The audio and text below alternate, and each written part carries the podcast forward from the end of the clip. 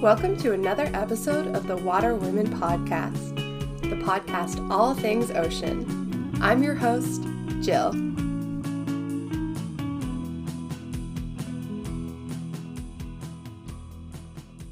So, welcome to the Water Women Podcast. Alice, how are you today? I'm good. Thank you for having me. My pleasure. I'm super excited to have you on today. Do you want to kind of give our listeners a little introduction to who you are and what you do? Sure, yes. Um, I'm Alice, and um, I've been an ocean advocate for most of my life. Um, I am a student and um, hoping to transfer next year to uh, uh, a marine biology program at Carolina Coastal so I can focus on sharks. Um, in the meantime, I started up my own conservation called Ocean Kin, and um, I, I like to educate um, people as much as I can on my platforms um, regarding, you know, shark conservation, ocean conservation, and just kind of making people realize that um, they're not the evil, you know, creatures that the media likes to make them out to be, and and I feel films uh, do as well. So yeah, just trying to make a difference. Absolutely. They do get a pretty bad rap in media, so I'm glad we have people like you kind of working to like uh, I believe it was Melissa Marquez referred to herself as like a shark PR person, like making them look better to the public. Yes, yeah, exactly. And um, I was actually reading an interesting article last night, and a lot of it started with uh, Steven Spielberg's Jaws. Um, yeah. And that's actually where um, people started trophy hunting uh, sharks was after that that film came out sadly so I remember reading too that if Spielberg could go back, uh, if he had realized how big of a thing Jaws would be and how much of how negative people would perceive sharks after it, he said he would scrap the whole thing, which is awesome. I mean, yeah. unfortunately, it can't happen, but it's really cool to know, like that he's acknowledging. Like, oh hey, yeah, yeah, exactly. This is complete fiction. Like, sharks aren't like this. Yeah, exactly. And I think that, you know, on a positive note, obviously people are starting to um, change their perception because of, you know, I feel like they do have a bigger voice um, these days. And we just have to keep working on their behalf, you know? Absolutely. Um, so did you grow up near the water or did you always know you wanted to be involved in the water somehow? How did you kind of find this this in life? Um, so I grew up in Wales, um, and it all started uh, with family holidays to a place called Tenby in Wales. And um, in my mind, it's one of the most beautiful uh, coastlines um, in the UK, Pembrokeshire. And I would spend a lot of time there um, during the summer. My dad was a big swimmer and into diving and all of that. Um, and he bought me a book on sharks when I was about nine, and it kind of all started from there. Um, my obsession with the water began. I love that. So, how did yeah. you pursue this? Like, did you go to school for it? Did you like automatically know you wanted to study this, or was it just kind of a love you had? Um, I always knew I wanted to study it, but my life went in a very different direction. I actually ended up studying acting for a while, and I was a working actress uh, in England. And um, interesting, yeah. And um, I was always an activist on the side, but I found myself as I was getting older. Um, in all of my spare time, I was talking about um, you know the ocean and what we can do to help sharks and dolphins and i thought there's something wrong here i need to be switching switching my career so um, that's why i decided to go back to school and um, that's why i'm studying biology now um, but i want to focus on marine biology um, so yeah it was kind of a long path but uh, the ocean advocacy was always parallel with what I was doing. So so it was always there with you. It wasn't always your main focus, but it was always there with you. That's super cool. Yes, yeah. I uh, I feel more at home in the water than I do um, on land. so So why sharks? We talked about the the book you got about sharks, but what was it about sharks that really like drew you to them? Was there was it just kind of like you were fascinated by them?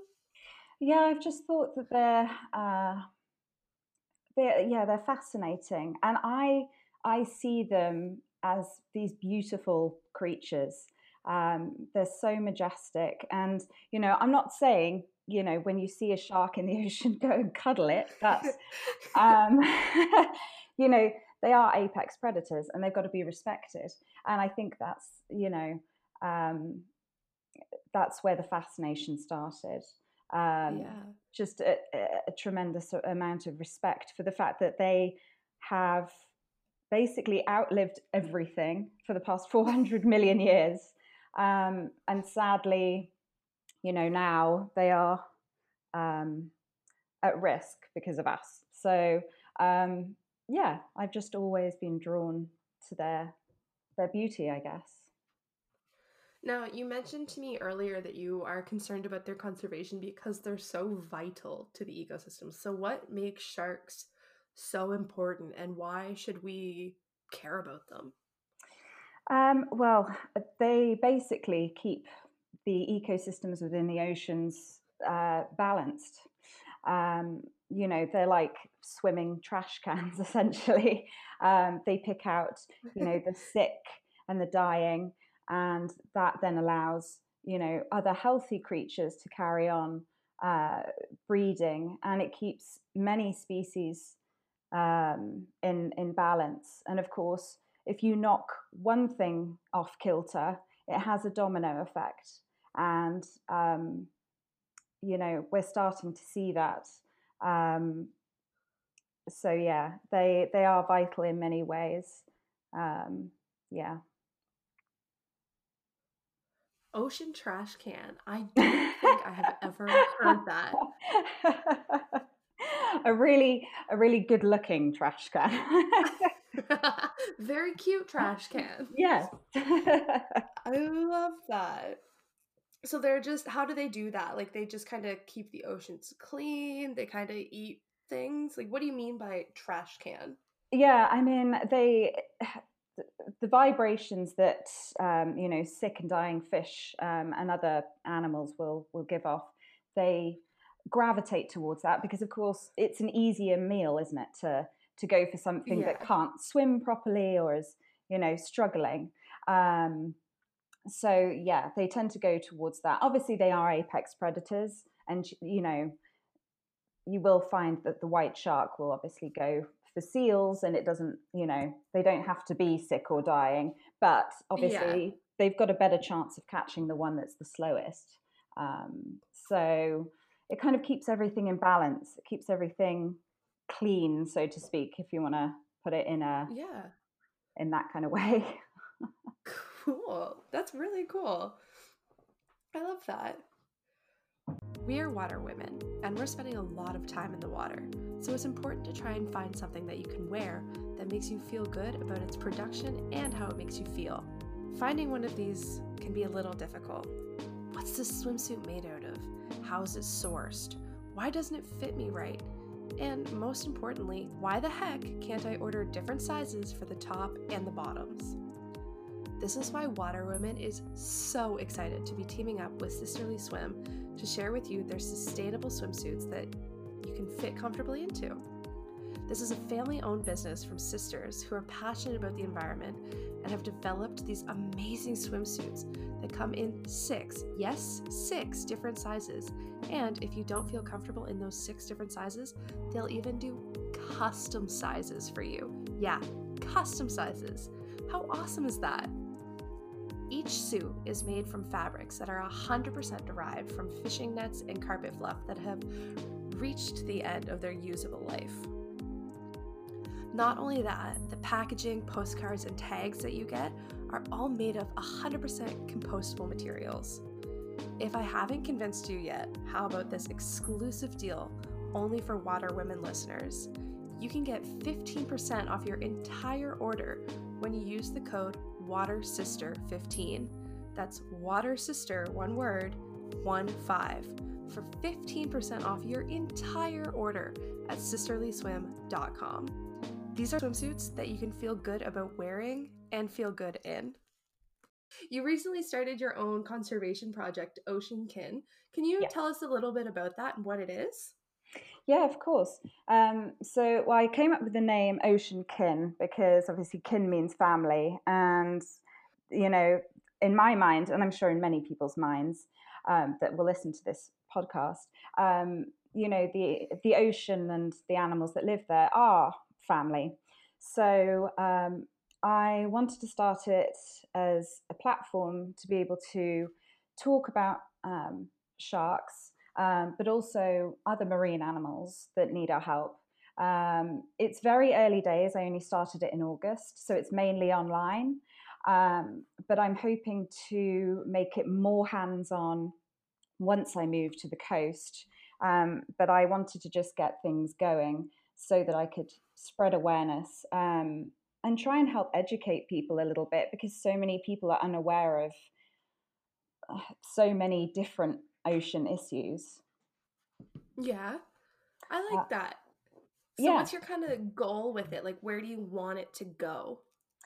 Um, I mean, I would like to, you know, be able to do hands-on research um, at some point.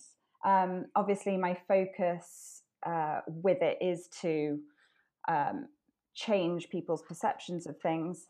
Um, but you know, whether that's you know going and um, taking videos at uh, trophy hunting competitions for sharks, um, whether it's you know um, holding expeditions, um, because actually in South Carolina there is uh, uh, so many different species of shark. Um, and I looked into it. So many people hunt sharks there. They don't actually take people to go and see these amazing animals. So that's another way that I might um, like to go in. Um, but we'll see what the future holds. Obviously, alongside that, I'm going to be doing my degree and um, hoping to get involved in more shark research when I'm actually in school. So, absolutely. That's uh it's really you're gonna be really busy for there for a while balancing all that, which is gonna be exciting and fun. Yes. Yeah, my uh, my family and friends often say that I can't really turn off. I'm always doing something. So I feel the exact same. Sometimes when I'm like working on the podcast, I'm working full time and I'm about to start my master's and I'm like, oh, I really should like figure out like take some time off and then I'll like take a day off and then I only do podcast stuff and I'm like, oh wow, what a productive day off. And like that defeats the purpose. yeah, I'm I'm the same. I'm always doing something. I had my finals um, beginning of December and everyone was like, oh, you know, I bet you're really excited to just do nothing. And I'm like, well, actually, I'm I'm doing all sorts of things. Um, and actually with what i'm working on at the moment is um, i'm trying to expose um, shark souvenirs. Um, I, I, found out that amazon is actually selling them. Um, so i'm working on a project through my conservation um, to try and do a call to action um, which will also involve me writing a letter um, and allowing people to then sign the letter and send it themselves. Um, so that's that's my next step with uh, the conservation. But of course, there you go. I'm I'm not just resting on my holidays. I love that. No, why would you? It's got such ample opportunity to do things. Exactly, exactly. And when I'm not doing stuff, I'm in bed reading about sharks. So you know, it's it's a it's an all day, all night thing. So it's an obsession. Yes, you could say. A good one to have, though. Yeah, I think so. Yeah, definitely. I love that with Oceankin, you like you yourself like to focus on sharks, but with Oceankin, you're leaving it open that you could like it's just all of the ocean, like the ocean family, which is what it's named after. Yeah. And you can kind of go any direction based on what's happening, what's going on, what mm-hmm. you want to do. I love that. Thank you. Yes, that was that was kind of the idea. Um, because obviously it's not just sharks that need our help, it's Yeah. so many, so many animals in the ocean. I love yeah, it really is, and I find if you try and focus on one thing, you really you really can't focus on just one thing because everything is so interconnected Yeah. that like, oh, the sharks are doing bad, maybe it's connected to this that's doing bad, or maybe like Mhm. with the change in the ocean's temperatures and whatnot, and like that brings it back to humans. Like it really is this just like huge web of things. So there's never Mhm. really a time that you're like, this is one isolated thing that's going badly Mhm. for just itself. Yeah, exactly. Everything everything is connected and that's, you know, like I said with the domino effect because everything really is uh, a big web down there. And um, obviously it actually affects you know us as well. Um, and that's Oh a, yeah. another point i'm trying to educate people with is like you know i know you like eating shrimp but But.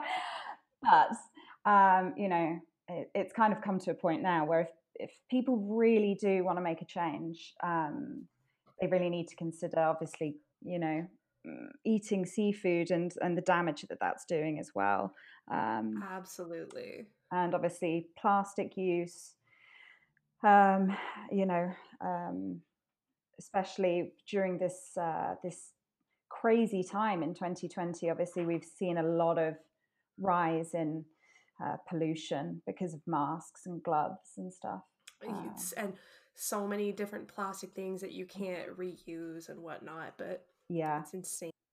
yeah I love I love that you brought up seafood because that's one thing that has always been kind of important to me. Is like I've been vegetarian for I think about 4 years now. Or awesome I, I like I was I was vegetarian for about 4 years now and I always had the people, obviously, you get the people that are like, oh, you won't even eat fish, you won't eat this. And I always would try to explain people, like, if I'm going to eat any meat, it's going to be like beef or chicken from like a locally raised, locally sourced farm that, like, obviously there's no good way to kill an animal, but I know they had a good life. And they're like, you wouldn't eat seafood. And I was like, well, first of all, I'm a marine biologist. Those are my friends. So no yeah and then trying to explain to them like there's no sustainable fisheries no no everything kind of connect like you can you can be sustainable in your fisheries if you're taking like if i'm going out and catching a single fish just for me to eat great. Hmm but like with the shrimps where it's like the draggers and the dredging that's killing like i talked about this with dr amanda vincent that's killing all the seahorses and then like you just never know the domino effect in the ocean. Yeah it's really sad and so many people don't realize it. Um, i like you I, i've been vegetarian for years and um, I don't, you know, I don't eat any meat or seafood, obviously. um, and actually, it was because of seafood that I became a vegetarian. yeah Um, someone was eating octopus in front of me, and I, I had this moment of I could just see it um, all playing out in my mind, and I thought, nope, never again. And that's the thing yeah people don't realize. You're not just eating a shrimp. That shrimp on your plate is not just a shrimp. It could be, um, you know, an endangered sea turtle. It could be, a, you know, a shark. It could be, like you say, uh, a dead coral reef because of what is on your plate, because of the yeah fishing practices. Um, yeah, it's it's really sad. It really is. And it's really I think I remember the first time I st- I haven't eaten seafood. Gosh, I don't even remember the last time I ate seafood, but I remember what the like kind of tipping point was for me was tuna. Like I loved tuna sandwiches when I was younger. Mm-hmm. And I remember seeing on it like dolphin free. And then I remember being like, "Wait, there's some tuna that's not dolphin free?" And mom my mom was like, "Yeah, I mean, they catch the dolphins sometimes." And I was like, "But I like dolphins." And she's like, "Well, you mean you don't like tuna?" And I was like, "Well, like you just hear tuna, right? Like you don't think of fish. You just until you know it's a fish when you're younger, you're just kind of like, "Oh, tuna." So like learning that it was like an actual animal, I was like, "I don't want to eat any more animals, mom." yeah. And we compromised when I was like, I think I was like 13. I was like, I don't want to eat animals. And she's like, how about just no seafood for right now? And I was like, okay. And then as I, like when I became like 15, I was like, I think I actually am going to stop like all meat. And my mom was not happy with me. So I was vegetarian a little bit through high school and then had to stop for a bit. And now back I'm on it. Yeah. Well, I mean, good for you. And that's really good of your mum to, you know, compromise with you at such a young age. Um, it was it was very nice. She really did more than she had to, as mums do. Um, Classic. But yeah, that's interesting. You say about tuna. I was diving recently um, in the Indian Ocean, and I saw um, I saw so many tuna, and they themselves are so beautiful. And uh, you know, the thought that they end up on people's plates. Um, in general, just you know, diving and and being, as I'm sure you know, surrounded by all of these animals, you just kind of think to yourself, how? Why can't why why would you ever want to eat them? Even the shrimp and the lobsters. The lobsters are just you know, people don't realize that they live for 75 years and they have these lives down there because um, it's all packaged nicely and given to us. And uh, people don't really like to think about that. We're at we're at a stage now where people need to like this may sound harsh, but start taking responsibility for their own actions because we're in an age now where you can't really hide from the truth um, mm. uh, because there is so much access to so much information.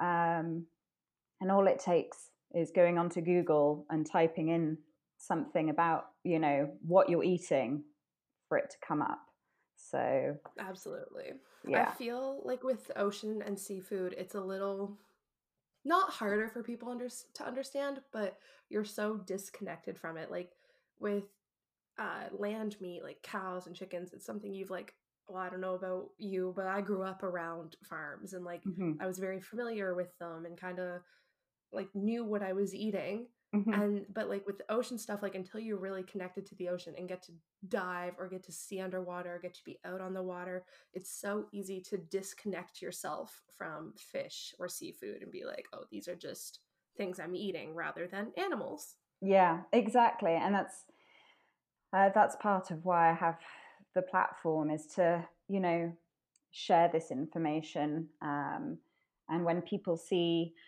not just you know pretty pictures, but the the the hard to see pictures of um, animals entangled in fishing nets, and you know it really hits them. Then um, I've got a friend in England who gave up um, seafood um, because of it. And also, my mum gave up seafood. My mum has never eaten meat, but she always loved seafood. And when I explained to her she gave it up. So she hasn't eaten it for years now. I love that. That's awesome. Good for her. Yes. Yeah. So it's just slowly about educating people. And like you say, it's, uh, you know, whenever I talk to people about these things, I always approach it with kindness. Uh, you know, whenever I'm talking about any subject, uh, whether it's captivity, whether it's eating seafood, whether it's sharks, um, because people become easily dissuaded if you're too aggressive.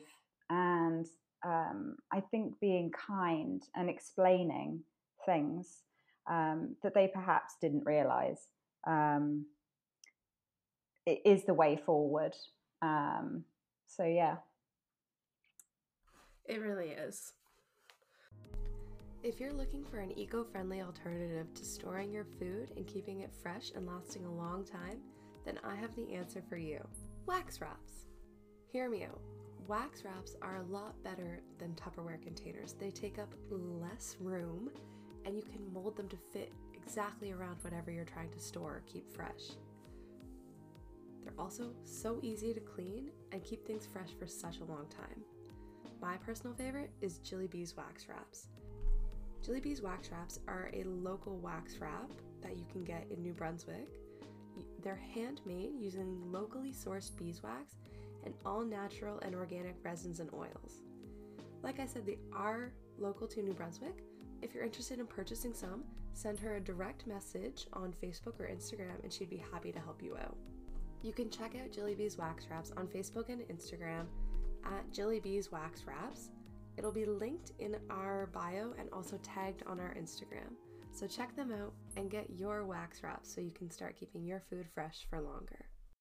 So you use your platform for a lot of education, which I think is really awesome, like your Instagram and whatnot. Did you intend to do that when you first started your ocean Instagram or your Instagram, or did that just kind of happen naturally for you? Um, yeah, I mean, it was all rather organic.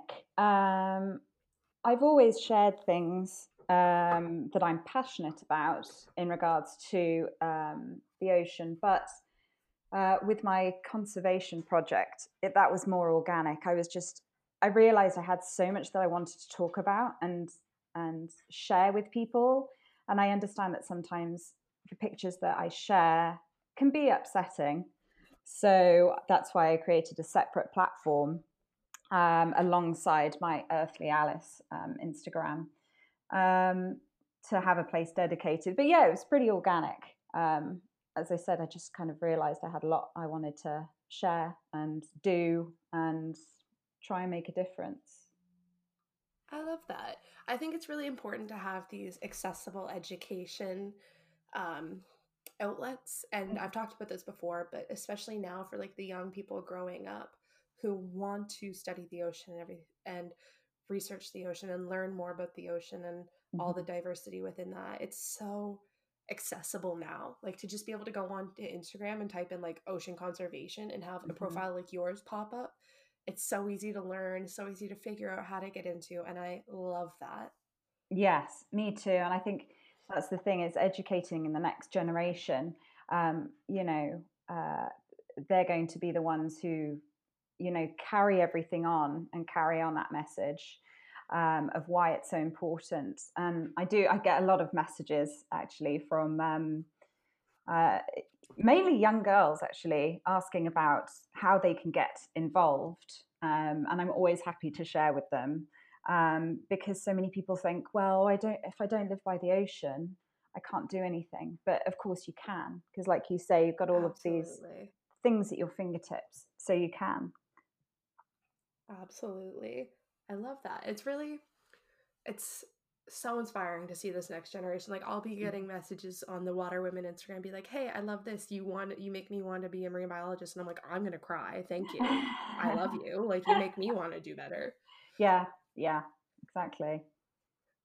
And I feel like these all these like, like your Instagram and like you said you uh, are worried some of the uh, some of the in- the images you share are a little disturbing, but I think it's important that people who are going into this um, into this field mm-hmm. understand that it's not all like rainbows and sunshine. Like when I first yeah. started wanting to do marine biology, I was like, oh my goodness, I love the ocean. The ocean is perfect. I I'm gonna study the ocean. Like blah, blah blah. And then like diving into it as I got older, like before I graduated high school, I was like, wait, there's a lot going wrong mm-hmm. right now, and it's kind of been like it's been like a learning curve for sure.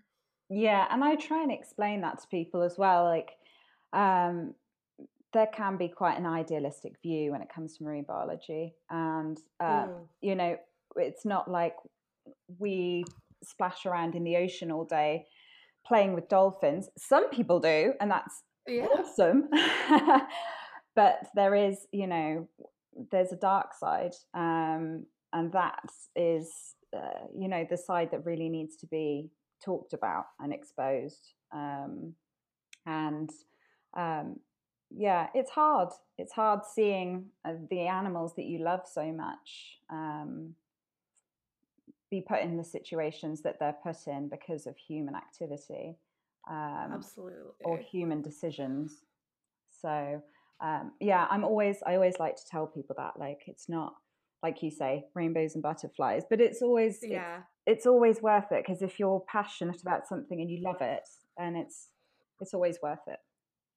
And I feel like it's kind of a double edged sword because I like we started as young kids, and the things that maybe we got exposed to that made us want to study this aren't always the greatest things. Like I know the first thing that made me really love the ocean was like SeaWorld, Marineland, and like all these animals where I really got to like see these animals for the first time, be like, whoa, hey, mm. these are really cool. I love them. Mm-hmm. And then, like, I remember on a trip to Florida with my parents, there's this place like Discovery Cove, and you can swim with the dolphins. And I remember being young and being like, I want to do that. I love the dolphins. And yeah. my parents were like, uh, no uh no and just kept driving and i was like what the heck? Like that's so rude. My parents hate me. And now like as you get older as you learn more about it you're like thank you mom and dad for not letting me do that. Um and you kind of realize like the things that might have exposed you are like or been exposed to you that made you love this are not exactly awesome and instead are things that you end up fighting against to me like hey this is not something i support. Yeah exactly um, and again, like food, it's packaged so nicely, you know, like the dolphins are mm. smiling and, you know, it, it seems like a dream come true and, um, you know, Shamu and all of this. And it's, um, yep. it's, it's, it's just not real. Um, it's not where they belong. In my opinion, that's not where they belong. I know it's a controversial subject sometimes with marine biology because you have marine biologists that actually study them in, in captivity and yeah. um, so it's it's difficult but in my my personal own view i don't think it's right. I don't believe in it. Absolutely and i think it's inherently important to kind of look at like why they're in captivity like the reasoning because i know shamu you mentioned shamu. Shamu was the first thing that I ever it kind of made me realize like hey I don't really like animals in captivity because I remember mm-hmm. like finding out that this was like Shamu number like 4 and yeah. I was like wait so they just keep dying and replacing them and then being like huh that's not awesome. Yeah. Yeah but I think it's important to note like like the reasoning that these animals are in captivity. Like if they're in captivity for entertainment purely to provide entertainment for us disgusting. Yeah but there's something to be said for places like Clearwater Marine where they're kind of like rehab centers. Mm, yes, Winter. And it doesn't have a tail. Yeah, Winter the dolphin. Yeah, it's like obviously Winter can't be in the wild. Like she she, she wouldn't survive. Like mm-hmm. so it's one of those it's like a double-edged sword again. Like there's always going to be those two sides and you just kind of have to take into account the reasoning and like what why are they there is it for hypothetically like in quotations like their own good or mm. is it to provide entertainment for us yeah and a lot of people argue that with um, lolita the killer whale who's in marineland um, mm. and she's been there for 50 years and she's by herself and people argue well you know she can't be released well obviously i understand she can't be released back into the wild but you know, you've got some great projects like the Whale Sanctuary Project and most recently the Beluga Whale Sanctuary, who have taken these cetaceans who have been in captivity for many, many years and they retrain them and, and you know, acclimatize them and put them in sea pens essentially. And the Beluga Sanctuary has been very successful. Also, the Dolphin Project um, has done it with three dolphins. Um, out uh, in Bali um, at the um, Lumba Center. I think it's called the Umah Lumba Center. And uh, yeah. one of those dolphins actually is actually blind. Um, and they've been really successful. So I'm not saying take all of them and just put them back in the ocean. You know, obviously, there's got to be a way that it's done for them to have um, just a way to live a far more natural life. And you know to let them leave this earth with some dignity not in a concrete tank you know allow them to be at least in in ocean water and and give them the opportunity to hunt their own fish. Um, that's that's what, what my belief is anyway. I'm not saying just take them all and you know, shove them back in the ocean. Absolutely.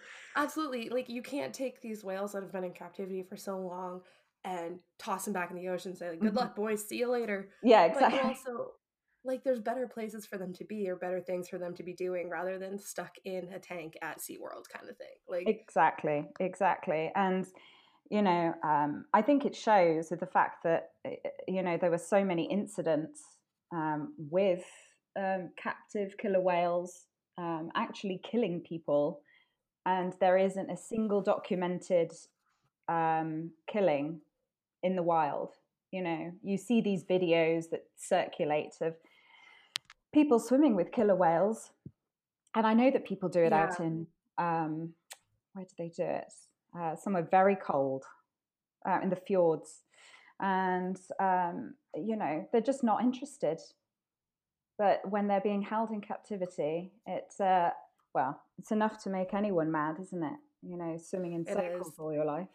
So and it's easy it's easy for us to ignore it because once again if you don't see it you're not thinking about it all the time kind of out of sight out of mind but it's one of those things that you have to make a conscious effort to acknowledge yeah yeah exactly and i always try and tell people when they um you know talk about going to these places and i go well can i just give you some information before you make a, a decision on whether you want to go um, and i like you um, it was actually going to SeaWorld many, many, many years ago um, that made me realize how awful it was. Oh, yeah. It, I think we're all kind of guilty of it. Like, you don't realize, especially like when we were, I'm not sure exactly or how old you are, but like when we were younger, I mm. think we're roughly the same age. So, like early 2000s, you're growing up with like you're watching Free Willy. Yeah. You're watching um, a dolphin's Tale, like all these things, and you're like, oh, I like these animals. I want to see them. And it's like, mm-hmm. here, come here and see them. And you're like, oh my God, yeah. Yeah, yeah. They're like given to you on this on this pretty packaged plate.